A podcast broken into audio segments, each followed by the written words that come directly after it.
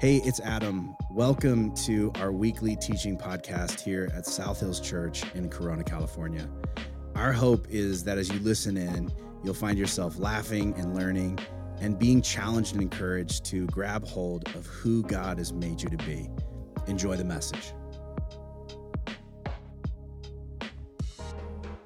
The title of my message today is Hairstyles and Holiday Inns. Hairstyles and Holiday Inns.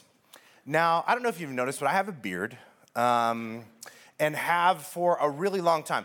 Uh, my wife has only seen me without a beard twice in our relationship, and uh, it did not go well either time. Just gonna let you guys know out the gate. I've always had a beard of, of some length. Uh, as soon as I was able to start growing facial hair, uh, I was like, this is probably a must because if I shave this thing down, I look like a Gerber baby. I mean, it is it's not it's not pleasant. I have a real baby face, and so I need the beard. You know what I mean? I need the beard to sort of give shape um, and like manliness to my face, so I don't look like a four-year-old baby in a diaper commercial. And so that is the goal. Um, and uh, and so I've had a beard, but like. Uh, those of you that maybe have beards or maybe you're married to someone with a beard you know like beard trimming it is a delicate process uh, it is like, it's very measured. You know what I mean? It doesn't seem like that for some of you ladies who come in and you just see like the hair smorgasbord everywhere, just in all of the things on your toothbrush. You know what I mean? But like, we're really trying to do our best. And there are moments where when you're trimming your beard, that the guard slips. And these are devastating moments for those of us that have put a lot of time and energy and effort into our beard, it's a signature move for us. And there have been times where I've been like, you know, trimming up a little bit and the guard will slip, you know what I mean, from like a 12 to a 1. and that's not pleasant especially when you're really getting in there. You're trying to get it going fast, and it's like, and then now you have a stripe. And uh, this happened to me uh, not too long ago where I had, I had a bigger bushy beard and I, I, I, I, got the stripe. And, and of course, you're just like, well, I can't leave just the stripe. And so maybe I'll just even it out. I'll just do another stripe on this side. And so I had this stripe. And then I was like, no, now I look like just somebody in the background of a Kanye video. I can't do this. This is like from a different planet, kind of a. And so then I was like, maybe I'll just do like a bushy goatee and I'll just make the stripes wider. And then I had like mutton chops and like a big goatee. And then that looked like I was like a drug dealer from the 70s. I was like, I can't do this. And so then I just had to trim the goatee, and then I just had the thick mustache and the mutton chops. And my wife was like, absolutely not. Now you are my dad from the early 80s, and I can't get down with that. And so I had, I, I, basically, it was just like, it was almost like it was almost all gone. There was like a little bit of something there. And I was just like, this is what it is now. It's gonna have to be this for a little while until it grows out. And I walked out, uh, my kids are all laying on the couch, and uh, this was their reaction. Almost all of them looked up and were like, ah! ah! And then my, my daughter, who was really, really kind, you know, anytime I make any changes to my appearance, was like, why would you do that? like I was in a car accident and like horribly disfigured. You know what I mean? If you looked at the expressions on their face and you judge what you thought you looked like by the horror in their eyes, you would think that just somebody just beat me with a baseball bat, right? I don't know what they thought they were seeing, but they were just like, ah, oh, you look different. And then uh, my youngest, he goes, You look like you're trying to be a cool teenager. And I was like, Oh, thanks. He's like, No, I said trying. I'm like, Oh, makes me feel worse, actually. And there was just nothing I could do. I'd already sort of committed to it, and it was just there, and I didn't even do it on purpose. And the biggest thing that they were saying is they're like, it makes us feel weird. That's not you. And I'm like, it is me. I'm under here. You know what I mean? Uh, they're like, it just it feels weird. It feels like it's not really you. And I bring this up because I think we all have these moments in our lives where maybe we make a change, we make a turn, we alter something about ourselves, and then we sort of re enter into the lives of the people around us, and maybe we get the same sort of reaction. And maybe the, the decision that we made was intentional, maybe it was accidental, maybe it was large or small. But when we altered something about sort of the way that we have been, and it, and it sort of assaulted the way that people have assumed that we were gonna be or should be, sometimes their reaction to that um, can be alarming. It feels a lot like rejection.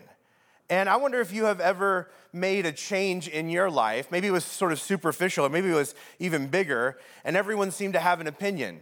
And it wasn't just that they had an opinion, it was that they felt like you needed to hear their opinion about the change that you had made with your life. And depending on how big that thing was, or you know how big mouth slash passive aggressive your family is, um, you know, it, it may have had you wondering, I don't know if I want to share certain things with my family.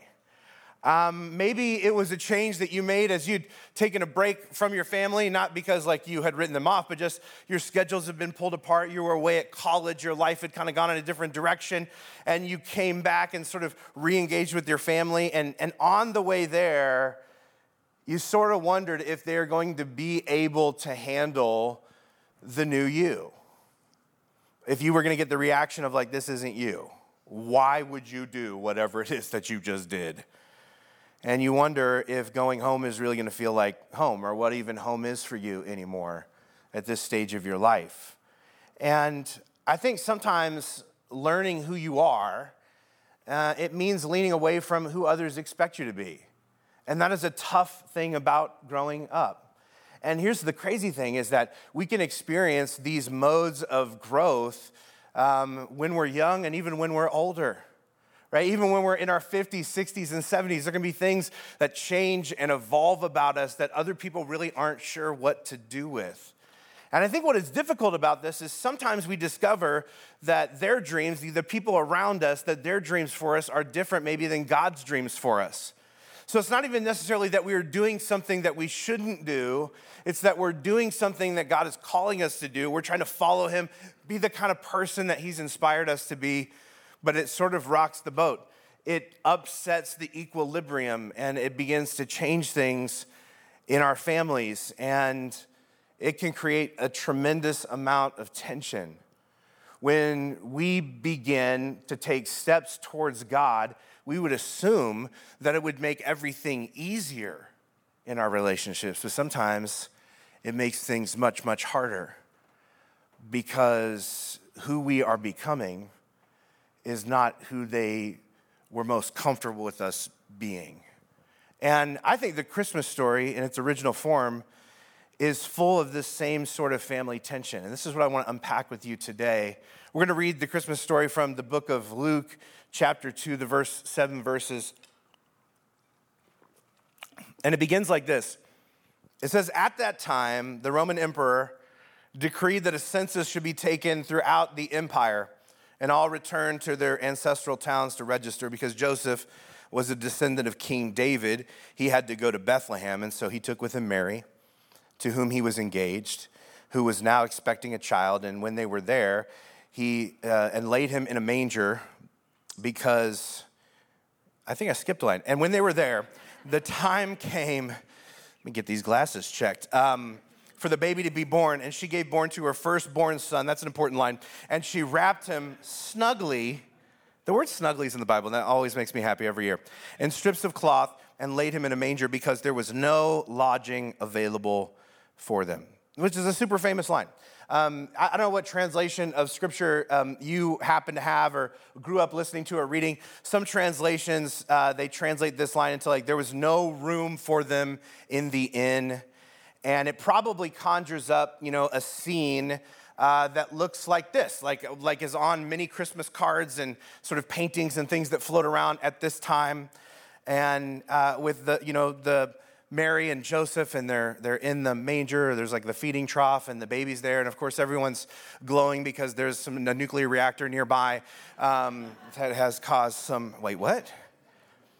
And in fact, there's a lot of inaccuracies about this. Um, and I want to just highlight a few of them. Uh, we can't really get to all of them, but a few of these things that aren't probably the way it was. One, uh, they probably weren't in a stable because stables weren't really a thing, not in the way that we sort of picture them now as these like lean to barn sort of shelters. Uh, villages at this time in history had like a communal pen, or individual families may have had like a small dugout sort of basement nook, like a, this basin where they would keep uh, an ox or maybe like a couple goats, whatever they could afford that would help them do their work during the day. They wanted those animals sheltered with them at night because uh, they were their coworkers, right? And uh, man, if something happened to them, you would be done for.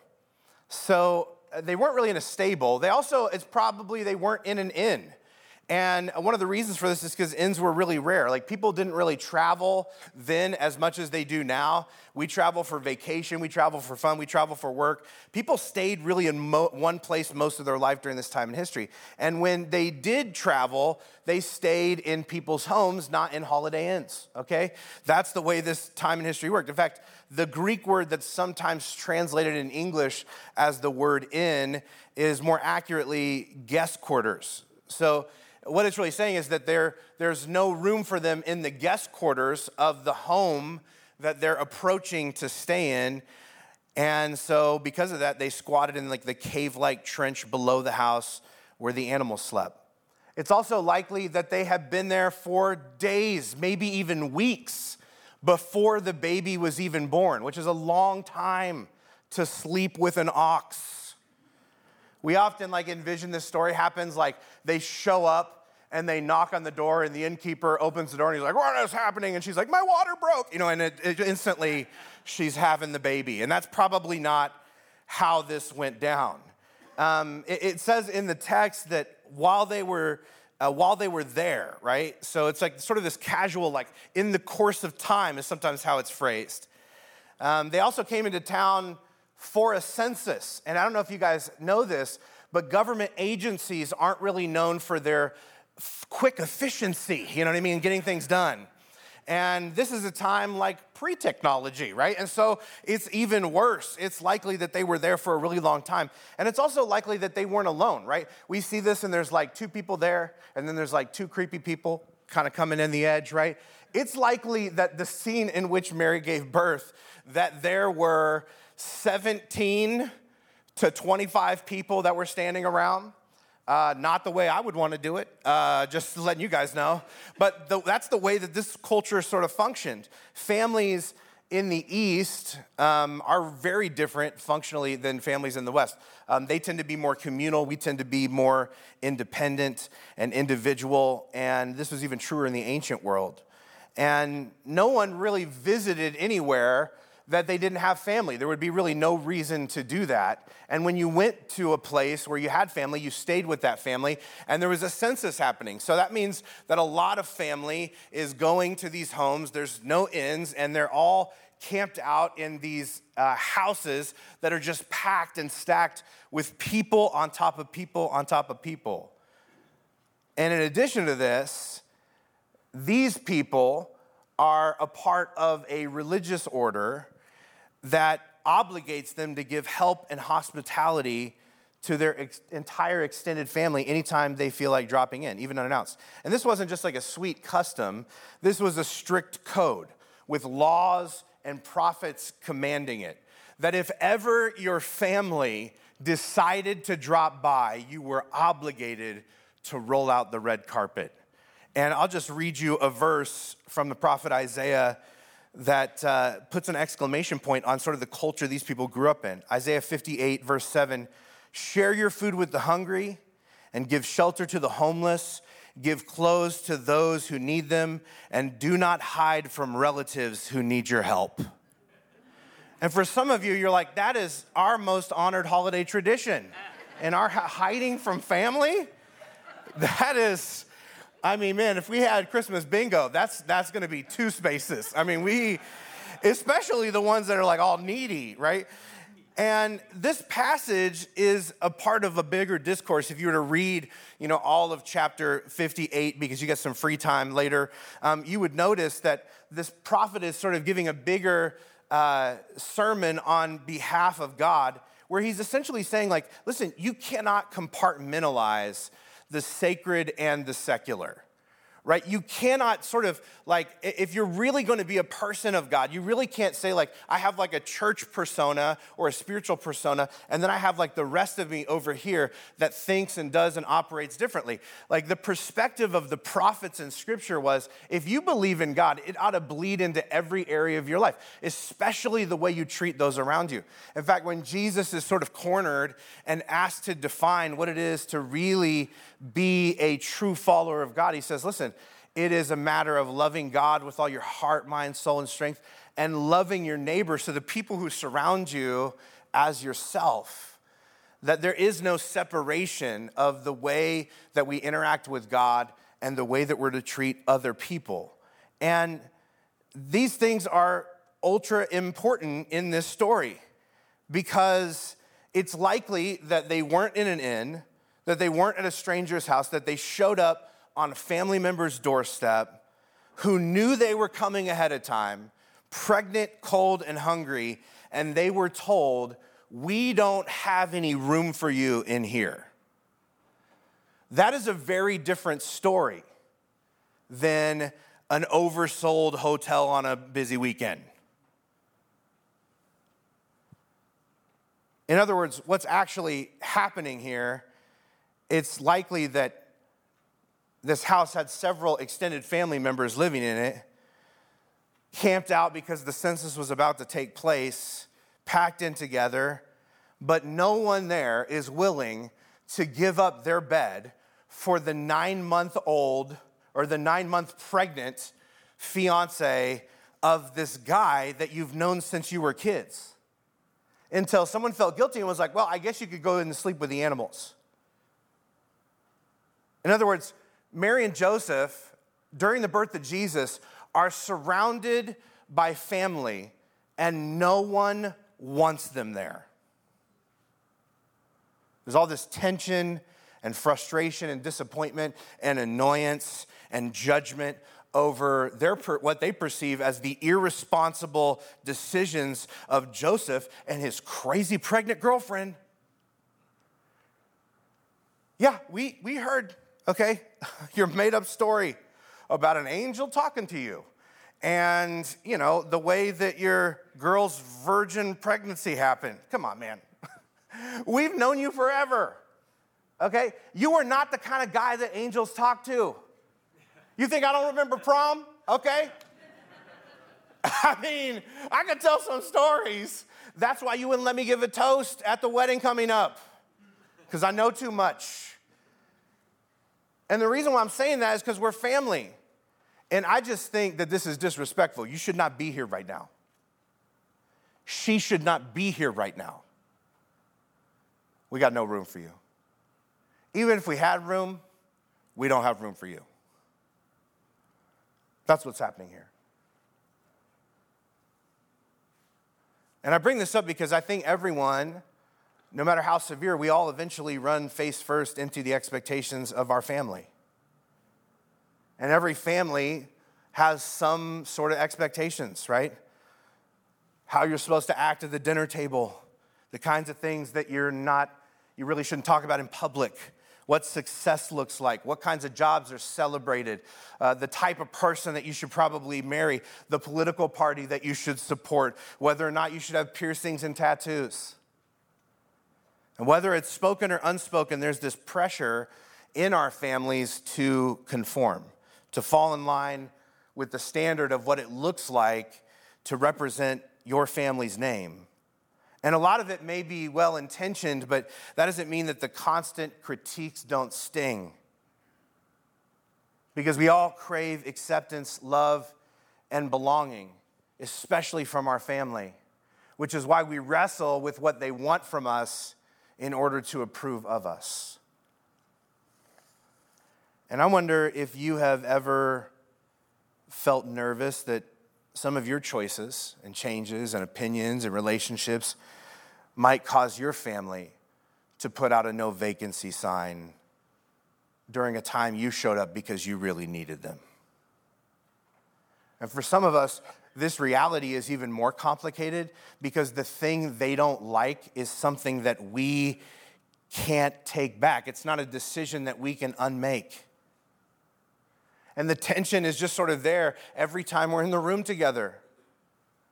And for some of us, this is why traveling on Christmas, like Mary and Joseph, is a dreaded experience because we don't know how we're going to be received when we show up on the doorstep. And again, some of these things, we're not sure what to do about it. You know, I get it. You don't like her, okay? But we've been married for 10 years now. I don't think she's going anywhere. I don't know what to tell you. I understand. I didn't go to the school that you want me to go to. I didn't, I didn't go down the career path that you were hoping, but this is where I'm at, and, and I like what I do. Yes, that is a tattoo on my arm. No, it is not a temporary tattoo. No, I am not looking into laser removal surgery. Yes, I did move your grandkids out of state. And I know that that stings. But we are not moving back. This is where our life is now. Yeah, I saw the YouTube video that you shared with me 17 times on Facebook, and I still did not vote the way you wanted me to, okay? We have different perspectives. And I just want to tell you, like, if you have ever felt like you didn't fit with your family, I want you to know this. When Jesus came home for the first time, his family didn't even want him there. His birth did not meet or appease the family or cultural standards. And sure, there were angels and shepherds and, and wise men cheering him on on the outside, but his own family rolled their eyes and gave he and his mother the silent treatment on the inside. There's this fancy theological word that we use oftentimes at Christmas to describe God coming to earth in human form. It's this word incarnation. And incarnation means to embody. An incarnation is essentially an introduction. It's showing people who you are. It means to show yourself, to allow yourself to be seen and known by others. It's being vulnerable and real. It's giving people a glimpse at the real you. And so, if we're reading the Christmas story correctly, God shows his true self to his family in the form of Jesus. But they can't accept or enjoy who he really is because it's different than who they thought he should be. And I wonder if you've ever felt like that. Like the people that you want to be closest to are never really going to get you because you are not who they wanted you to be. Because you didn't do what they wanted you to do, because your life went in a different direction than the dreams that they had for you.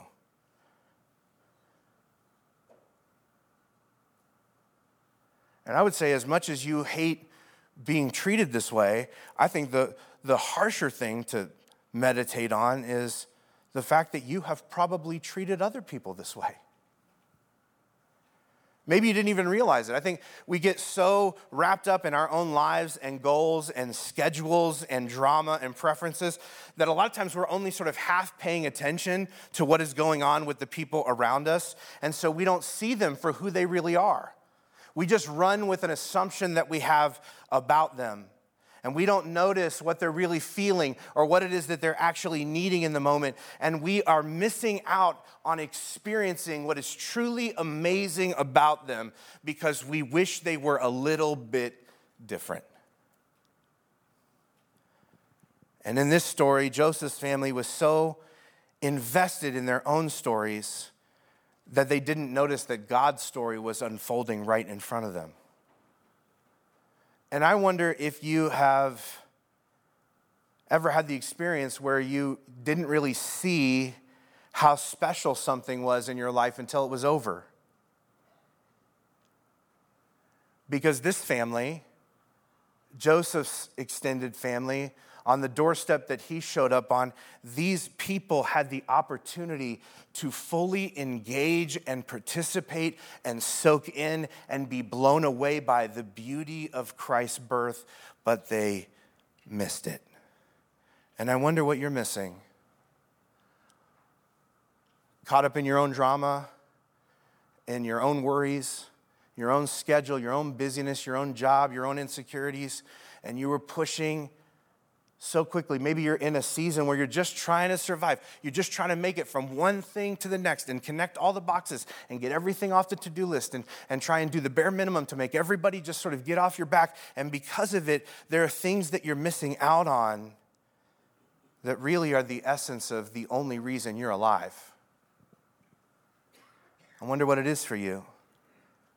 Maybe it's the tenderness of this unrepeatable season of your kids' lives. Maybe it's like those little wrinkles in the corner of your wife's eyes that are sort of badges of honor from all the years of making her laugh. Maybe it's the way that like your, your, your dog sort of nuzzles into you at the end of a day because somehow she can tell like it wasn't a good one and you need this right now. Maybe it's how the dirty dishes after dinner are evidence that you get to share your table with people that you really love. Maybe it's recognizing how much that man in your life must really love you to work this hard constantly to take care of your family. Maybe it's the cozy way your body sort of like fits into that one spot on the couch where the springs have given up and just how comfortable it is and how, how much you look forward to it at the end of a day. Maybe it's how certain people in your life keep showing up for you again and again and again, despite what mood you're in, despite the fact that you really don't deserve it right now. Maybe for you, it's even worse than all this. Maybe it's that you don't even know what you're missing because you've never slowed down long enough to really notice. And here's what I do know busy is the enemy of beauty. And if you do not make space for it, you will miss out on it. And Joseph's family, what they really couldn't seem to understand in this story is that true beauty isn't, um, isn't someone you know, living up somehow to your ideal. It's, it's this unique joy that you're able to access when they're just being real in these really simple moments where heaven is invading earth, where the spiritual is unfolding, it's blossoming in the midst of the natural. When the sacred is invading the secular and you're missing out on it because it feels so normal. Sometimes normal is where the beauty is hiding. And unlike the people in this story, it's not too late for you to figure that out. I wonder how long it took Joseph's family to realize that they were wrong about Mary. A couple days? Like maybe when the shepherds arrived? You know, maybe when her head started glowing, like in all the paintings? I don't know. Like, what was the moment where they were just like, you know what? I think we caught it wrong. Was it a couple years later when the wise men show up and they present lavish gifts to this baby and they're bowing down in front of him? Like, was it then that they were like, man, there's something else going on here? I think we might have missed something beautiful. Was it when Jesus proved to have like a real knack for teaching when he was like a little kid in the temple and he was, you know, just sort of debating about what he thought was happening in the scriptures? And old rabbis that have been doing this their whole life are like, oh my gosh, this kid just blew my mind. Was it then? I wonder if Jesus ever felt like he ever fit in with his family, like they ever truly understood or accepted the real him. I don't know. But there is this moment where Jesus gets baptized He's 30 years old. And when he comes up out of the water, in the book of Matthew, the third chapter, it says that a voice from heaven said, This is my dearly loved son who brings me great joy. I want you to imagine that since birth, there was this uncomfortable tension that existed in your family because of you. And then imagine hearing these words that you have been desperate to hear your entire life, echoing down from the heavens from God Himself, saying to you, You are mine, and I like you. Your very existence brings me joy.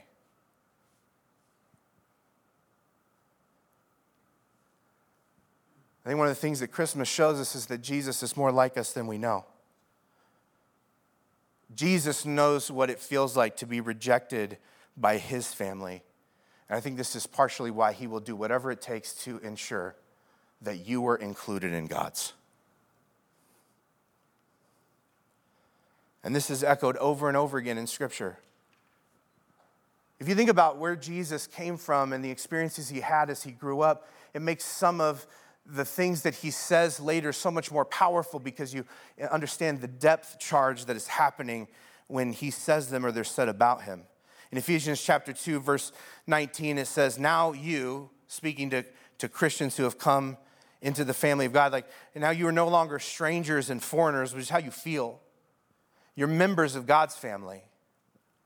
In 1 John chapter 3 verse 1 it says, "See how very much our Father loves us. He calls us his children, and that's what we are." And I realize that when I say all this, some of you have a really hard time believing this that God likes you. That he views you as his, no matter where you have been or what you have done that he invites you freely into his family, and that just your existence brings him joy. There's nothing you need to do to earn it or achieve it. You cannot. It is given to you like a good father to a child. I think for some of us it's hard to wrap our head and heart around because you know the more rejected you felt by your family, I think the hard harder it is to believe that God would ever want you in His. But He does. It's the thing that He wants more than anything. It doesn't matter the things that have happened to you, the things that you have done, the ways in which you've rejected Him or ran away, the things that you've done to try and make yourself feel okay, the things that you've done in the quiet, in the shadows, in the darkness. It doesn't matter all of the expectations that you will never be able to live up to for the people around you. The Christmas story is a story that reiterates to us God makes room for you. In fact, Jesus once said, John chapter 14, verse 2, there is more than enough room in my Father's home. Jesus said that the man whose story begins with his mother being told by his fiance's family when she stood on the doorstep trying to walk the path that she believed God laid out for her and was experiencing rejection everywhere she turned in the process for it. Jesus says these words There's more than enough room for you in my Father's house. And this comes from a man who some of the first words that were spoken right before his birth was There is no room for you and that bastard baby in here. But the story doesn't stall here because Jesus takes all of the pain of his story and he channels it into building a new kind of family. One where there is always more than enough room for you here with us. And that is the definition of beauty. Being able to take destruction, disappointment, depression, discouragement, everything that the enemy throws at your life to destroy you. To surrender yourself to God and allow Him to begin to rework that into something that gives life to others. And I believe it's happening all the time, all around us, but many of us are too busy to see the beauty. Jesus goes on to say in John chapter 14, verse 2, he says, There's no there's more than enough room in my Father's home. If this were not so, would I have told you that I'm going to prepare a place for you? Again, think of the intentionality of these words from a man whose mom was told because of him, I guess you can sleep with the animals. That's not how the family of God works. In reality, this is the beauty of the Christmas story that God Himself prepares a place for you, that you belong, that you are excitedly anticipated, that you're accepted just as you are when you show up on the doorstep unannounced. That this is your family, that you don't have to keep holding your breath, sort of bracing yourself for the inevitable rejection that's gonna come, that you can just be you here because you are home in the family of God. And this isn't just something that God wants to make clear to you, it's something that He wants you to make clear to others. And this is my challenge to you during this Christmas season because I think when we read stories like this, we instantly and automatically relate to Mary and Joseph and Jesus. We feel like the ones who are being rejected, the ones who are being overlooked, the ones that everyone's too busy to pay attention to. But I wonder for you, what if that's not who you are in this story? What if you're the people in the house that don't want to give up their bed? What if you're the person that is just like, I don't want you in here? I wonder who are you determined not to see the beauty in this holiday season? I wonder what if you were to make it your goal to slow down and to create space to see and be surprised by the hidden beauty of those around you. I think the best part of Christmas is the part that we often don't realize was the best part until it's all over. It wasn't all the gifts, it wasn't all the, the, the things that we rushed around to do and to make happen. It, it wasn't all these big things, it was all the little in between moments. It was all the moments where you stop to breathe and pay attention and look around and acknowledge how blessed you really, truly are. I think sometimes what God is actually wanting us to experience and see is knocking at the door. And we answer frustratedly that we're being interrupted from all of our plans and all of the things that we have going. And our our existing schedule and all the stuff on our to do list. And God is like, This is everything that you were trying to manufacture. I want to give to you for free. It's already here. And we're like, I don't have time for that. I got my own agenda going on. I just wonder if this Christmas, if you made an extra effort to look in the eyes of the people around you, to take inventory of what God is doing in and through you. To shut down the side of your brain that's trying to tell you constantly that you should have more, be more, and do more. And begin to listen to the quiet voice of God that is reminding you how blessed you are, of everything that He has done for you, of the miracles that are unfurling in your presence, of the fact that God's story is being unveiled in every person around you, that what God is doing is beautiful and He wants you to experience it, but your busyness has the ability to kill it. I want to pray that God would do for you something that didn't seem to happen in this story. That he would shake you out of that glazed over, focused, fixed, like frantic version of you just being busy, so that you actually get to see how great this is right now while it's happening. Because that's the gift. Would you bow your heads with me across this space?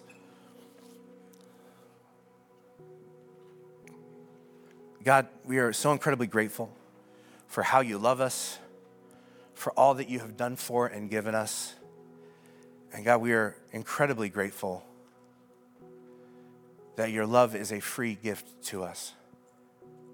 That there's nothing that we can do to achieve your love, to somehow earn your grace, to somehow do enough good things to get access to your forgiveness all these things you, you, you just you heap onto us because just our existence gives you joy.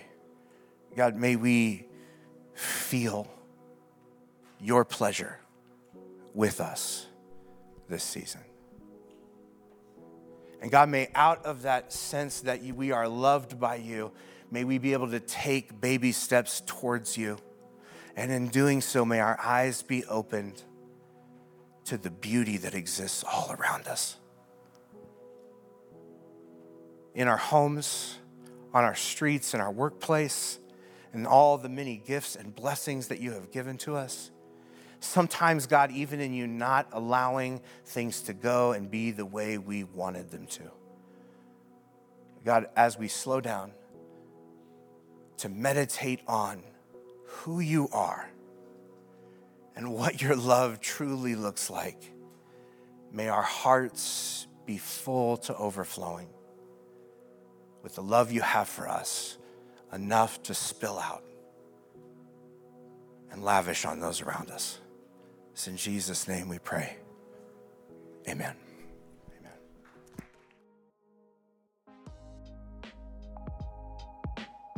Thanks for tuning in to this week's message.